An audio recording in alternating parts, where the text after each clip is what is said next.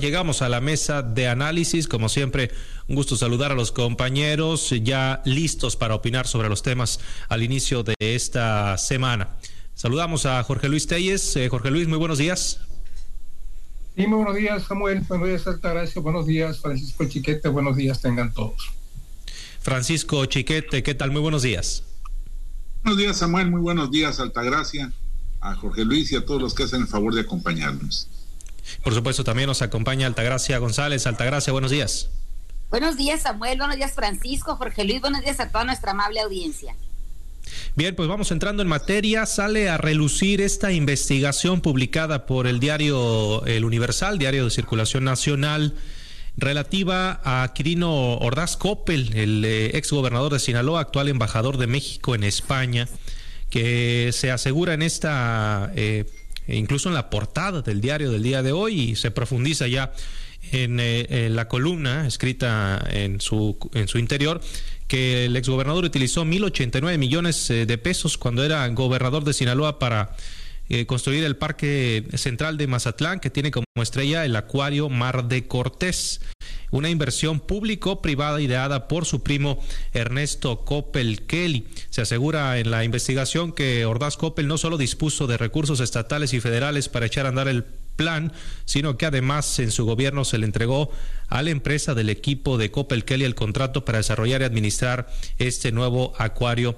durante 30 años. Eh, vamos contigo en primera instancia, Francisco, tú que estás ahí en Mazatlán para que nos eh, compartas, pues cómo se percibe esta obra en lo general y si se tenía algún indicio de esto que hoy arroja el Universal en su portada, acusando a Quirino Ordaz de beneficiar con el proyecto millonario a su primo Ernesto Coppel.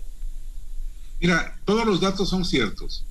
Las inversiones, las procedencias del dinero, todo eso es, absolutamente cierto. Eh, la cosa está en el, en el, tono, en los moditos, como dice el presidente. El, el proyecto del Parque Central es un proyecto efectivamente presentado por Ernesto Copel Kelly desde tiempos en que Maloba era gobernador. No prosperó al paso que debía porque Maloba no tenía las, las relaciones, los alcances para obtener el financiamiento federal. Eh, cuando esto empezó, pues Quirino Ordaz ni idea tenía de que iba a ser el siguiente gobernador. Esto pues, ocurrió mucho después y, finalmente, bueno, sí, pues, su gobernador, es, eh, Ernesto Coppel es su primo, primo segundo, como dice ahí mismo. Y se, se desarrolló todo esto. Sin embargo, pues la, la, la vía esta, la carretera o la, la avenida que, que refieren, no solo es algo que ahí está, sino que era sumamente necesaria, era un par vial que le hacía mucha falta a la Avenida del Mar. Lo que está mal es que hayan puesto el nombre de Quilino Ordaz Eso, pues a todas luces es una, pues un, culto a la personalidad. Y lo, curioso es que quien se la puso fue el ayuntamiento morenista. De manera que no, no, este, no se le puede culpar ni siquiera a, a Quirino, aunque por supuesto no le dio ningún disgusto que le hicieran ese favor. El, acuario es una obra muy importante, muy difícil de conseguirle eh, inversionistas. Además hace, hace el reportaje una comparación injusta. Dice que el histórico acuario de Mazatlán, que está funcionando y que es cuando más eh, visitantes tiene, es cierto. No solo eso, es eh, de las pocas cosas que está funcionando económicamente en poder del ayuntamiento de Mazatlán. Tanto así que se considera que ha sido la caja chica de los presidentes municipales. Pero comparado con el nuevo acuario, pues e, es, es absolutamente nada. El, acuario mazatleco ya había quedado rebasado por el acuario de Guadalajara, el, del Museo Sumaya de, de la Ciudad de México, en fin, el de Veracruz, en fin, ya no era el, gran atractivo, era para el nivel de turismo que se había tenido hasta ahora. Pero el nuevo acuario es, una, es un destino turístico por sí mismo. que va a generar visitantes que vengan expresamente a conocer el acuario y que, bueno, pues van a generar una rama mucho más importante en la ciudad. Yo creo que es una, una inversión estratégica muy, muy importante. Suena muy difícil entender que haya dinero del gobierno cuando hay tantas necesidades eh, en, una, en una ciudad, en una comunidad, que debieran ser atendidas. Pero esto finalmente sí es un, punto de, atracción para la ciudad, un punto de, desarrollo que seguramente va a ser muy importante. Entonces yo creo que, sin decir mentiras, el, reportaje sí lo hace en un tono en que propicia la condena de una inversión que está llamada a, a generar mucho y muy importante desarrollo en la ciudad. Y no hay, este, salvo el, uso del terreno en que se construyó el acuario, no hay un solo beneficio económico para el inversionista. Por el contrario, yo vi a, Ernesto Coppel ahí este, batallando por los últimos 150 millones de pesos que nadie le quería prestar para terminar el acuario.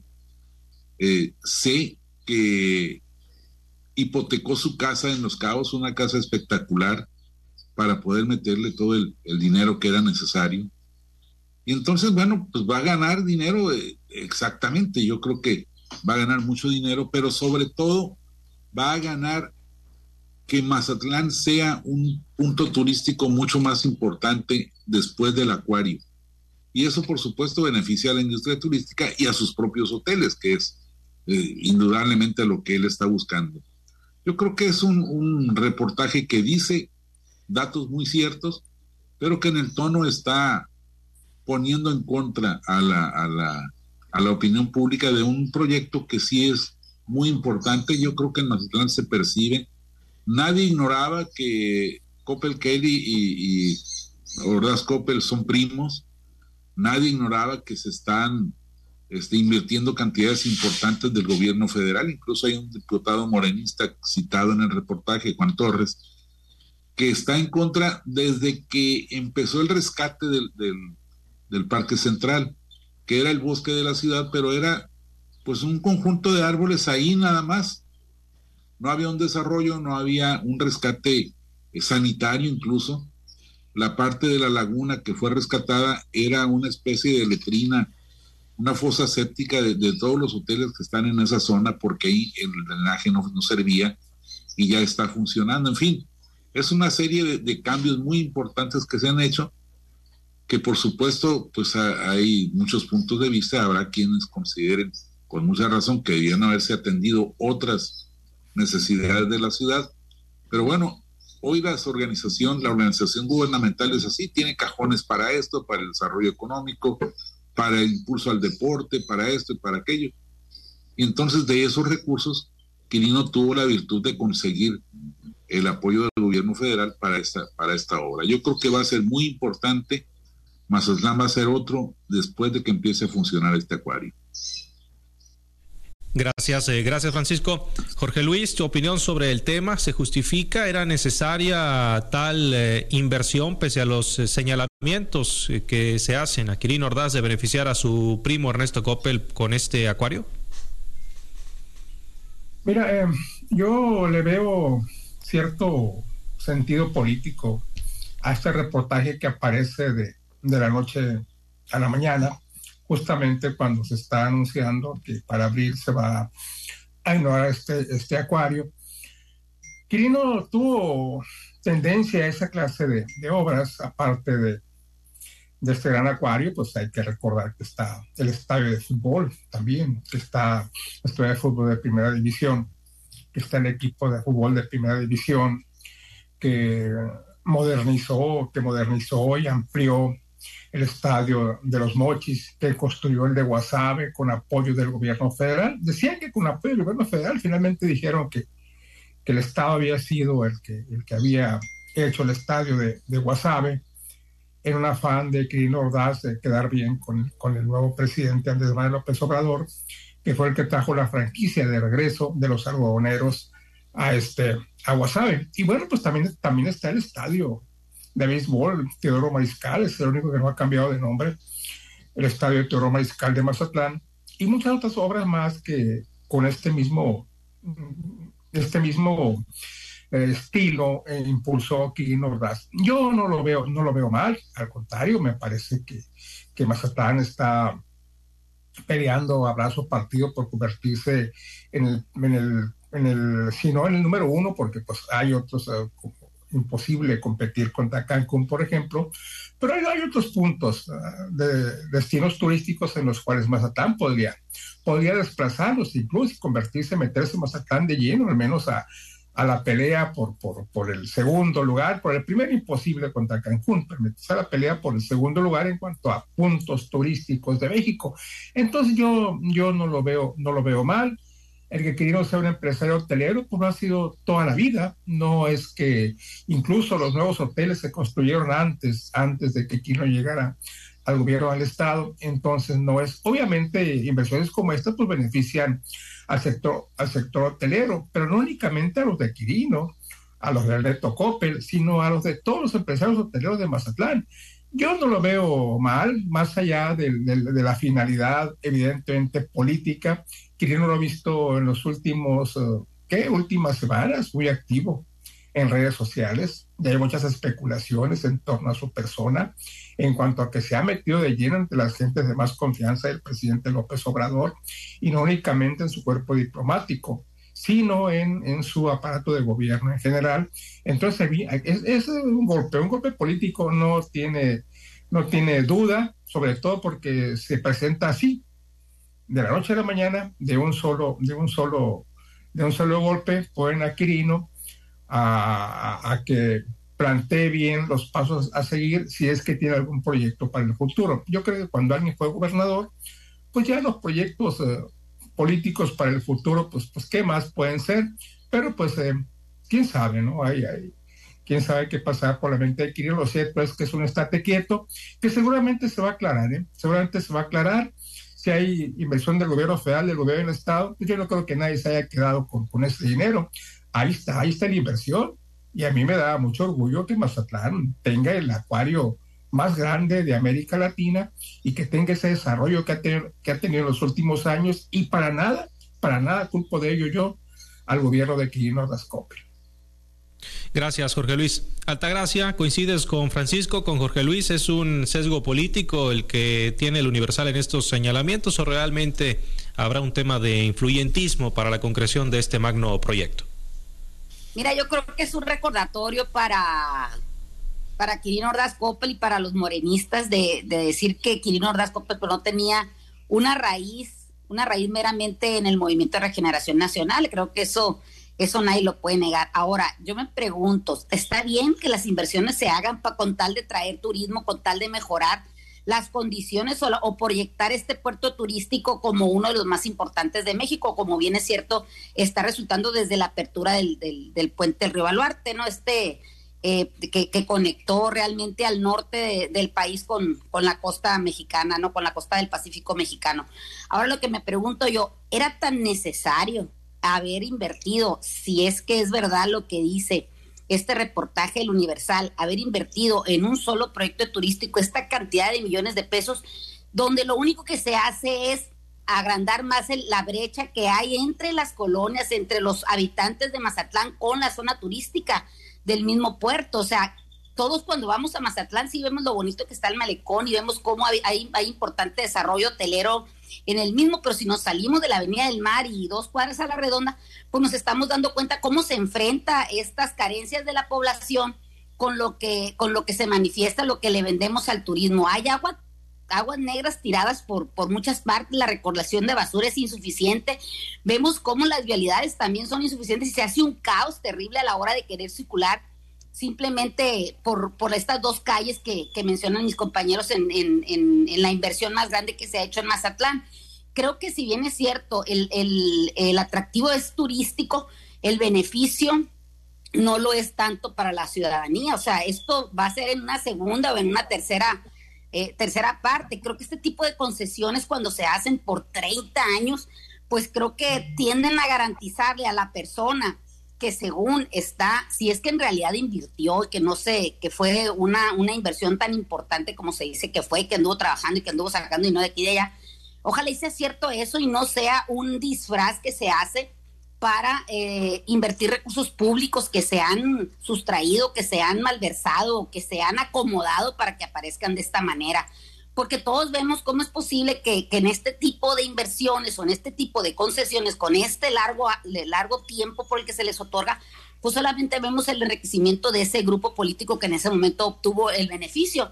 O me van a dejar mentir o van a decir que estoy mintiendo con el tema, por ejemplo, de la remodelación del estadio eh, Ángel Flores aquí en Culiacán, el cual se le dio también a un grupo eh, de empresario importante y vamos a ver cuál es el beneficio que ha tenido la comuna, cuál es el beneficio que ha tenido el municipio por este tipo de otorgamientos de estas de este tipo de concesiones. Creo que que sí este sí es bueno que se invierta, pero que se invierta recursos de su bolsa. ¿Por qué? Porque lo que están haciendo ahí, pues no sé yo si es una simulación o realmente está pasando. Lo que vemos es realmente que cuando llega un personaje siempre trata de beneficiar al grupo económico político que, que, lo puso de ese en, en, ese en esa posición o que lo consolidó en esa posición. Siempre se ha dicho que los gobiernos son de cuotas y de cuates y creo que en este en este caso tiene mucho tiene mucho fondo este esto que se está diciendo. No no no niego, pero tampoco afirmo que los recursos que se que se pudieron haber invertido ahí son de un grupo o de otro, pero sí, sí cuando llegue, cuando, ¿cómo es el dicho? Cuando el río suena es porque agua lleva. Entonces, pues finalmente que lo aclare, que lo tenga que aclarar que es, es Kirin Ordaz Coppel, ¿no? Bien, pues ya veremos. El proyecto está muy enfilado y apunta a ser eh, una obra grandísima. Lo decía Jorge Luis, sería el acuario más grande de América Latina, uno de los más grandes eh, del mundo. Veremos pues si tiene alguna repercusión este reportaje mm, del Universal. Eh, en otro tema, compañeros, hace unos momentos el presidente López Obrador mm, dijo que, bueno, se refirió al tema de Ovidio Guzmán, ¿no? Después de que este afirmara ser otra persona durante el juicio que se está llevando en su contra. El presidente afirmó que sí se trata de Ovidio Guzmán. Pero también salió a relucir que el juez eh, liberó a cuatro de los 17 detenidos en la captura de este presunto narcotraficante. El juez dice que los arrestos fueron ilegales y esto pues tiene relevancia sobre todo porque mucha gente en Culiacán, particularmente en Jesús María, acusó que se trató de un operativo que violó los derechos humanos. Eh, ¿De qué nos habla esta, esta liberación y el tema de Ovidio Guzmán que sigue dando de qué hablar, eh, Francisco? en primer lugar, el, este muchacho Ovidio no dijo no ser Ovidio, dijo que no era el hijo del Chapo Guzmán al que se estaban refiriendo, es decir, el narcotraficante que manejó tanta droga, tanto fentanilo. Es por supuesto una pues una estrategia legal ¿no? para la defensa. Y, por otra parte, la liberación de los cuatro, las cuatro personas, pues yo, yo creo que en tanto refuego, en tanta violencia necesaria, por supuesto, pues tenía que haber prietitos en el arroz, tenía que haber irregularidades en el manejo de las cosas. Y cuando hay abogados eh, capaces, que le buscan y le encuentran, pues se, obtienen estos resultados de liberaciones que a lo mejor no son justas, pero formalmente sí están ahí. Yo creo que sí, hay, sí hubo muchos aspectos negativos en la, en la, en el operativo, ya lo decíamos en su momento.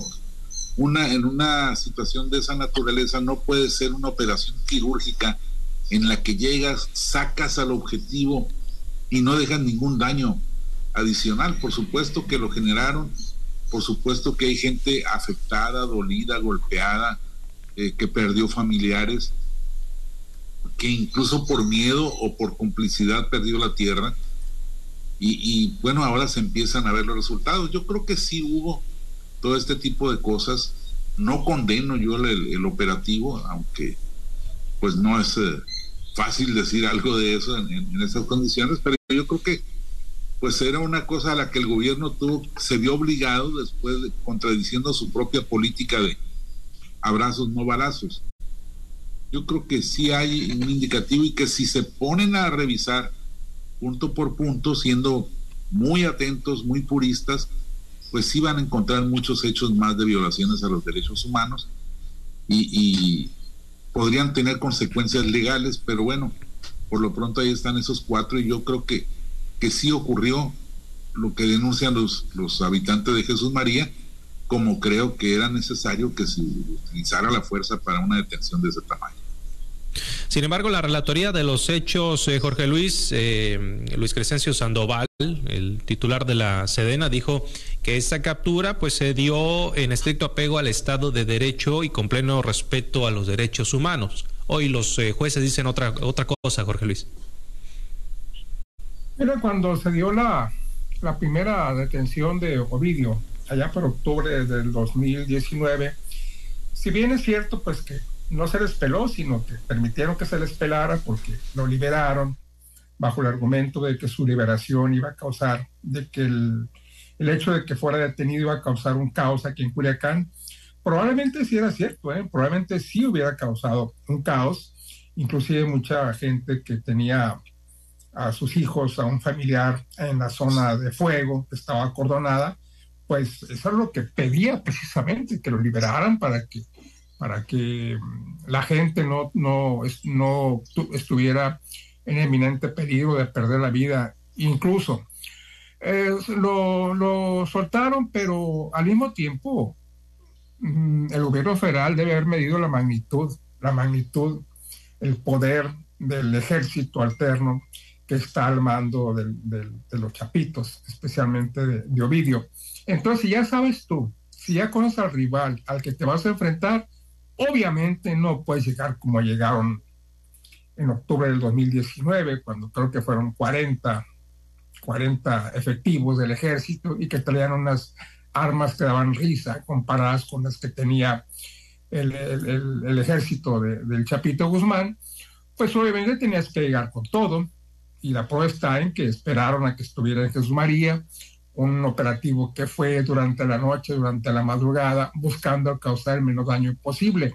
Imposible, imposible en esas condiciones, en tales circunstancias, hacer una operación quirúrgica en la que tomes todas las medidas de asepsia que debes de tomar para que no se te infecte el paciente. Imposible llegar pidiéndole que, este, que esa captura hubiese, hubiese sido sin soltar un solo disparo, como presumía el gobierno cuando detenía a, capos de alto nivel, como, como fue el caso de Miguel Félix y de otros que decían, y se detuvo sin soltar un solo tiro. Fue detenido. Era imposible en esta situación. Y también es obvio pensar que entre los detenidos pudo haber sido gente, gente pues relativamente inocente, la verdad es que pues todos los que habitan en, esa, en ese poblado, pues todos, pues todos tienen alguna relación directa o indirecta con este personaje de la mafia del, cártel de, Sinaloa, todos tienen una u otra razón. Por ahí entre los detenidos yo no descarto que se haya ido alguno que otro, pues que al menos directamente no tenía nada que ver y probablemente, probablemente eh, ellos, ellos hayan sido los liberados. De todos modos, había que estar muy pendientes del juicio. Yo creo que nada indignaría tanto como que se soltara, inclusive al propio vídeo que está a discusión todo eso hasta en los Estados Unidos o que se soltara realmente a gente muy ligada, a gente de todas sus confianzas. Yo creo que eso sí indignaría mucho a todo el país y ahí sí, ahí se tener mucho que ver el gobierno federal. Probablemente estas personas no hayan tenido efectivamente un trato directo, fueron liberadas por, el juez. Vamos a ver qué pasa, qué pasa en lo sucesivo, si hay más liberaciones, como podría ser, y de qué, de qué magnitud es la culpabilidad que tienen las personas que vayan, que vayan a, ser liberadas. Incluso estas cuatro que ya fueron liberadas tendrán que ser sujetos a una investigación para determinar realmente hasta qué punto están involucradas con Ovidio Guzmán y su familia. Gracias, Jorge Luis Altagracia. Con tu comentario nos despedimos sobre la liberación de estas cuatro personas detenidas durante el operativo de captura a Ovidio Guzmán. Fíjate, me llamó la atención el comentario que es el presidente de la República, donde afirma categóricamente que sí es Ovidio Guzmán, no quizás sea por lo porque lo conoce o por otra cosa, pero sí causó mucho revuelo cuando se presentó la foto del, del, del, famoso detenido, ¿no? Donde mucha gente que decía que realmente no era esa persona. Vamos a ver si en los estudios de ADN que le hagan va a ser realidad o no realidad que es la persona que, que ahora también él está negando que no, dice ser no dice no ser el hijo o no sé de, del al que se le imputan todo ese tipo de delitos. Ahora lo que queda claro y de manifiesto es que la fiscalía no hace su trabajo correctamente, que no integra las carpetas de averiguación, aunque esto repercute que le estén echando toda la cargada al Poder Judicial. Todos vemos que cuando se están integrando las carpetas, los investigadores a lo mejor carecen de elementos o carecen de, herramientas para hacerlo, o también están coludidos con, con, gente del crimen organizado o, para beneficiar a tal grupo o a tal, a, a, cuál de las partes van a beneficiar, ¿no? Lo que me queda claro y de manifiesto es que la fiscalía adolece de, de esa, este profesional, el profesionalismo para integrar una carpeta de averiguación que no sea tumbada en un, en un litigio. Eh, así lo demuestra este tipo de, de liberaciones que se hicieron de estas cuatro personas, donde finalmente pues el juez no tiene más que, el juez de control que se llama, no tiene más que sacarlos a la libertad, puesto que en estas carpetas pues no se demostró fehacientemente que hayan sido o participado en estos actos o hechos delictivos de los que se les acusaba. Y finalmente esto ocurre en todo lo que está pasando en otras liberaciones, en otras exoneraciones o en otras este, desbloqueo de cuentas bancarias de, presuntos implicados en, delitos de alto, impacto, que aunque moleste a la sociedad y moleste principalmente al presidente de la República, eso habla que finalmente pues las fiscalías no están haciendo el trabajo correcto y los juicios de valor siguen prevaleciendo en, en, nuestro en México antes que, prevalezca el Estado de Derecho.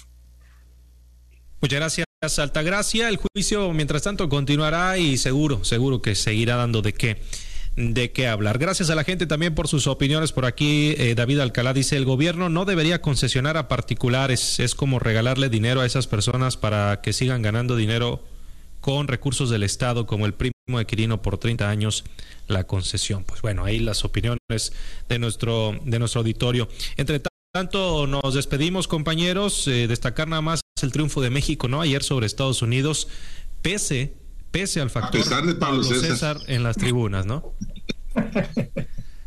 Ahí sí que se dio la, sorpresa. Ya veremos el día de mañana contra Gran Bretaña. Será bueno el juego. Esperemos que ya eh, el ánimo esté por los cielos. Ojalá, Empezaron con el pie izquierdo, pero parece que van recomponiendo. ¿Sí? Ojalá Pablo César se sienta súbdito del rey Carlos. Ojalá, ojalá que así sea, ¿no? Ya veremos en este encuentro contra eh, Pablo César el, quedarse allá también toda la semana o qué? Eh, ¿Dónde amanecería hoy? Tengo ese pendiente. ¿Dónde? Anda buscando trabajo allá. ¿Dónde y cómo amanecería? Este, no sé si ande buscando trabajo. Yo tengo entendido que regresa el miércoles, pero ya veremos porque si se enfilan los buenos resultados, pues en una de esas aquí estaremos eh, nosotros toda la semana. Ya nos echará el grito el buen Pablo César. Compañeros, mientras tanto, muchas gracias. Excelente día, Jorge Luis. Un equipo Grecia con puros gringos. Sí, sí, Igual que México, igualito que México también. Es correcto. Eh, gracias. Muchas gracias, Francisco. Buen día. Yo y Meneses hizo lo que no hizo con los tomateros. Lo que no hizo con Culiacán. Sí, sí, sí. Fuerza Culiacán. Lo está haciendo por, eh, por eh, la selección mexicana. Altagracia, muchas gracias. Claro que los batados apenas pasó la barda. Eso me dio mucho tristeza a mí, que apenas pasó la barda. Bueno, pero home runs al fin, de, cuentas.